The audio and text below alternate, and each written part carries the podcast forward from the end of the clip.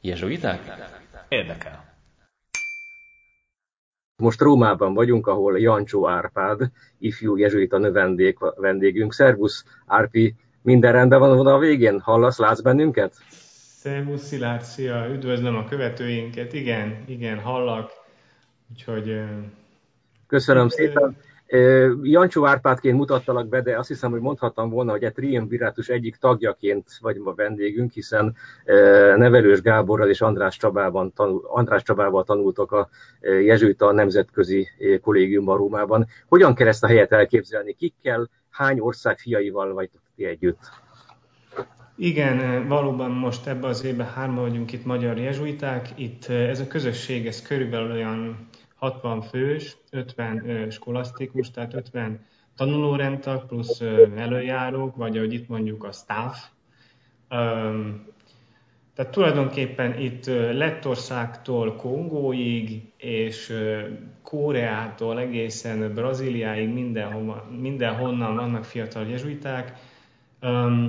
A ház, amiben vagyunk, ez, a, ez igazából a társaságnak az első háza, ahol maga Szent Ignác is élt és dolgozott, talán ez egyik különlegessége a házunknak. A dolgozószobája, jól tudom, a dolgozószobája ott van a ti helyeteken? Igen, igen, igen, igen. Tehát az eredeti épület az megsemmisült a 17. 16. században, vagy igen, és utána viszont az ő utódai úgy döntöttek, hogy azt a, azt a azt a dolgozószobát, kápolnát, ahol ő élt, azt viszont valahogy így konzerválják, és az új épületbe megtartsák és beépítsék. És tulajdonképpen, amikor normál idők vannak, akkor ott keddenként szoktunk misézni, meg hát zarándokok is elég sokan jönnek. A gimnáziumból is, hogyha jönnek diákok, akkor mindig meglátogatják. Igen. Magyarországon nagyjából a második hete tart a nagyon szigorú veszélyhelyzet, most már ugye kijárási korlátozásokkal, viszont a világon Olaszország volt az első olyan ország, ahol a járvány a legnagyobb erővel eh, tombolt Európában, illetve hát a eh, hosszú hetek óta te már, ha nem is karanténban, de valamiféle otthoni állapotban vagy. Hogyan teltek ezek a hetek a számodra? Hát igen, itt, itt korábban kezdődött. Én most harmadik hete vagyis hát ez, a, ez lesz a negyedik hét, hogy itthon vagyok, nem mentem ki. Fokozatosan vezették be az intézkedéseket, először a szorgalmi időszak harmadik hetében jártunk, amikor bezárták az egyetemeket, középiskolákat, akkor utána jött az a döntés, hogy bezárták a templomokat. Talán az, az volt az első, amikor itt Rómában is, vagy legalábbis én személyesen éreztem, hogy hú, itt, itt, itt valami, valami nagyon komoly dolog kezdődik, aztán ugye az állam is kezdeményezte egy ilyen különleges kiárási tilalmat, amiben csak mm, jól megindokolt okkal lehet kimenni, tehát ez gyógyszer, tehát de szóval a szokásos dolgokat jelenti. Um, hát az én életem bizonyos szempontból nem változott meg abban az értelemben, hogy a feladatom az a tanulás, sok óra, hát nem sok, de egy-két óra folyik online kapunk anyagokat, kell itthon dolgozni, tehát ez nem változott meg. Nyilván az, hogy nem hagytam el a házat, az, az igen, és az, annak van egy kellemetlen része is. Mm, de amúgy, amúgy én jól vagyok összességében. E, e, ezt a házat hogy kell elképzelni? Mekkora komplexum, mondjuk van-e nagy kertje, uszodája, sportra alkalmas, sétára alkalmas lehetőség, vagy pedig be vagytok zárva magába az épületbe? Igen, igen, ez jó kérdés, mert azt hiszem, hogy mi nagyon szerencsések vagyunk abból a szempontból, hogy itt van egy nagy udvarunk, tehát ott lehet futni, sportolni, hát futni, szóval, hogy mint egy tornaterem kb. akkora. Mm, szóval, hogy elférünk meg, itt Rómában vannak teraszok, mm, tehát mondjuk engem a bezártság annyira nem, nem zavar. Nyilván hiányzik az, hogy nem tudok a szabad napomon, a szombaton kimenni a zöldbe, de, de azt hiszem, hogy sok családnál, hát ugye pont az van, hogy, hogy ez a bezártság, ez hihetetlen feszültségforrását tud válni. Azért nálunk, nálunk ez nincsen. Igen. Magyarországra most már tényleg hetek óta jönnek a borzasztóbbnál borzasztóbb hírek, hogy minden nap 800 ezer ember hal meg. Olaszországban köztük több tucat pap is. Hogy benned, aki egy ilyen nagyon kellemes, de mégis bezártságban élsz, és nyilván a felelősség is azt diktálja Magyarországon, maradj otthon, ne tedd ki a lábadat. Ekközben egy lelki pásztor mégis úgy érzi talán, hogy a frontvonalban kéne esetleg az emberek között lenni. Ebben a feszültségben hogyan telik neked az életed? Ú, nagyon jó kérdés, köszönöm. Igen. Hát itt több dolgot kell így számba vetni. Az egyik, hogy talán ez az első, hogy nekünk itt tanuló jezsuitáknak az elsődleges feladatunk, meg a küldetésünk, meg amiért itt vagyunk, az a tanulás. Tehát normál időben is a, a tanulás a fő feladat, és amellett van egy pici apostoli szolgálat. Most, hogy beállt ez a helyzet, nyilván nagyon nehéz azt látni, hogy sok lelkipásztor kint volt, kint van a front vonalon tényleg, és, és szolidaritást gyakorolnak, és próbálják emberekben a lelket tartani. Ami, amit én most nem tudok megtenni. Tehát talán az egyik ilyen jelenség, amivel találkozom, hogy, hogy itt bizonyos szempontból én tehetetlen vagyok. Ugyanis a közösségünkben most az előjáró arra kért minket, amikor ez az egész korlátozó intézkedés is elindult, hogy tudja azt, hogy sokunkban ott él a, a, a segít, segítség iránti vágy, hogy segíteni másokon, de hogy itt nem tehetjük meg az egész közösség iránti felelősségből, mert itt valaki megbetegszik, akkor nyilván az egész közösséget fogja érinteni. Igen, igen, igen.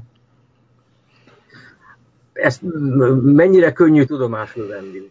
nyilván az engedelmesség, meg a józan belátás az diktálja, hogy igen, de közben mondjuk eszembe jutnak olyan példák, hogy a 56-os forradalomban sok hozzá hasonló kispapnak tényleg előjárója azt mondta, hogy tessék otthon ülni, nem megyünk ki az utcára, és sokan kimentek az utcára, és esetleg meg is haltak vele. Hogy, hogy nem lehet azért összen egyszerű dolgozni és megvalósítani. Fú, hát, hát igen, szóval itt, itt van, van igen egy ilyen prudencia része a dolognak, hogy, hogy ezt mérlegelni kell, nyilván az ember lelkismeretében is mérlegeli. Másrészt pedig, ami engem sokat foglalkoztat, meg rendkívül sokat gondolkodok, meg rendtársakkal együtt is, hogy milyen más eszközök vannak, amiket megragadhatunk.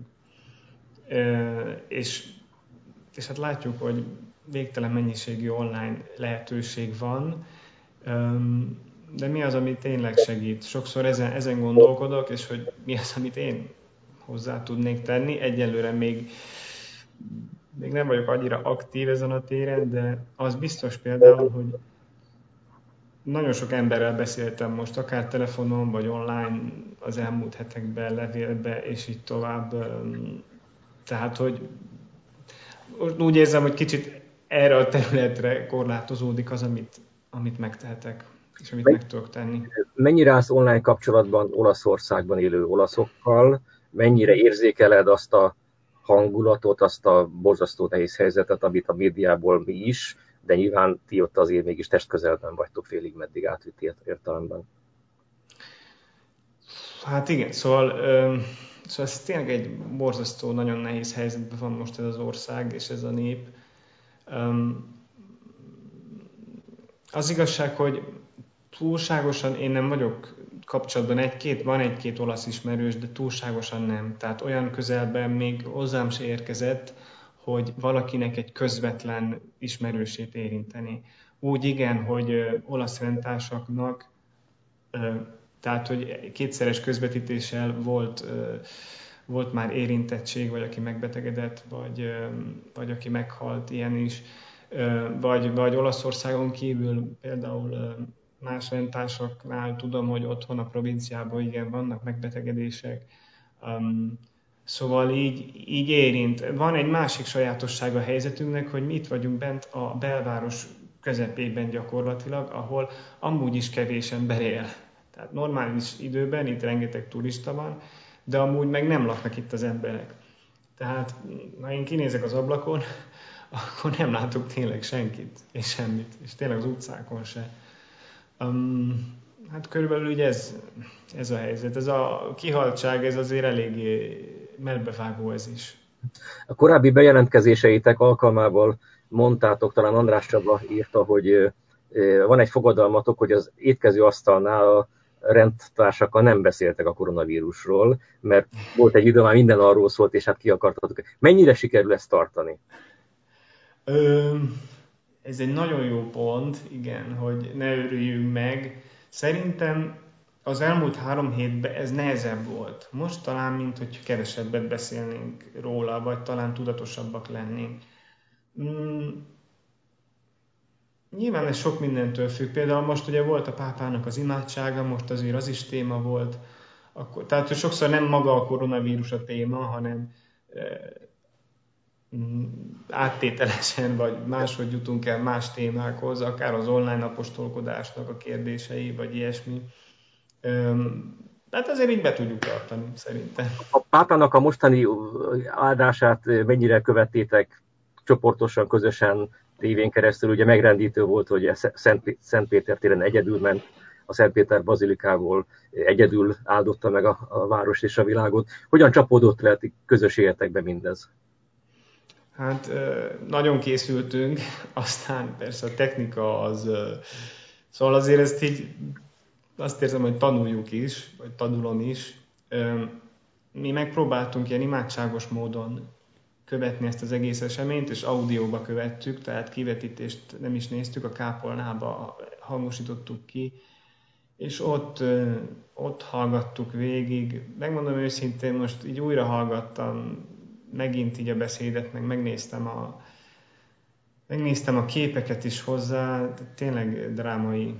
És, és olyan érdekes, hogy, hogy azt emeli ki mégis így a pápa, annak ellenére a bezártság, vagy az egyik dolog, amit kiemel, a bezártság, félelem, meg minden ellenére, hogy mégiscsak döntési helyzetben, választási helyzetben vagyunk most is. Mm, azt hiszem ez, ami, ami megérintett, hogy mondja, hogy előttünk áll, hogy újraértékeljük, mi az, ami számít, mi az, ami, ami pedig eh, nem annyira. Mm, nagyon, eh, nagyon megérintőek voltak valóban így az egész közösség számára a szavai. Mm.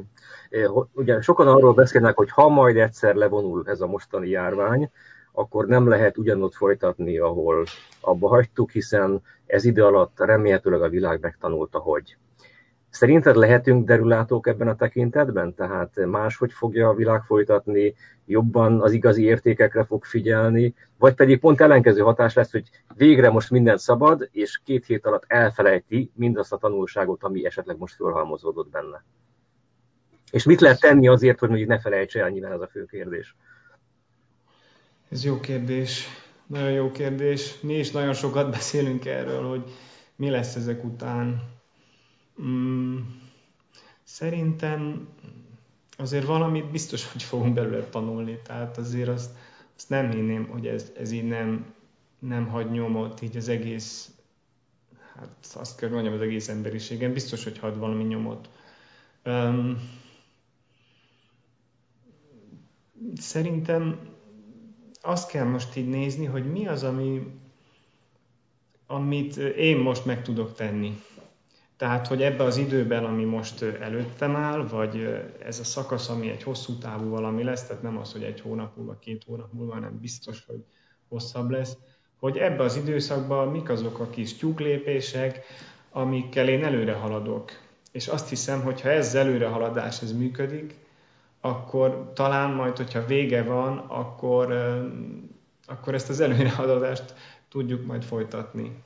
Az szerint, ahogy ebbe a próbára tévő helyzetben megtapasztaltuk magunkat, jó dolgokat, negatív dolgokat, önmagunkat, hogy talán ezekkel fölvértezve majd tovább tudunk menni, és nem egy másik utat folytatva, hanem, hanem ezen tovább előre haladva. Kicsit zárásként a te sorsod merre fog menni?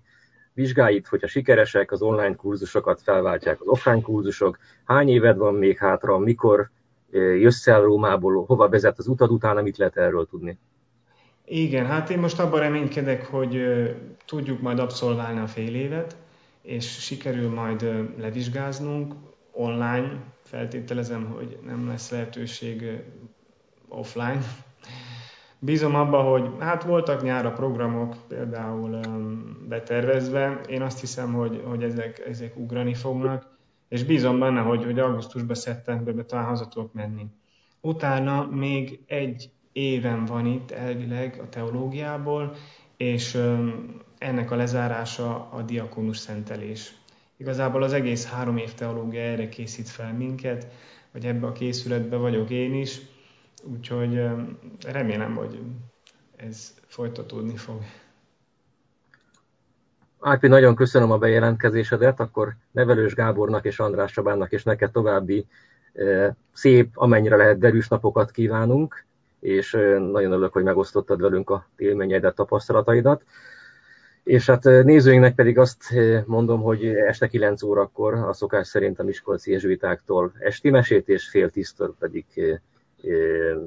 játékos imát fogunk közvetíteni, úgyhogy nem menjenek nagyon messzire, mert folytatódik a Jezsuita online. Jó éjszakát mindenkinek!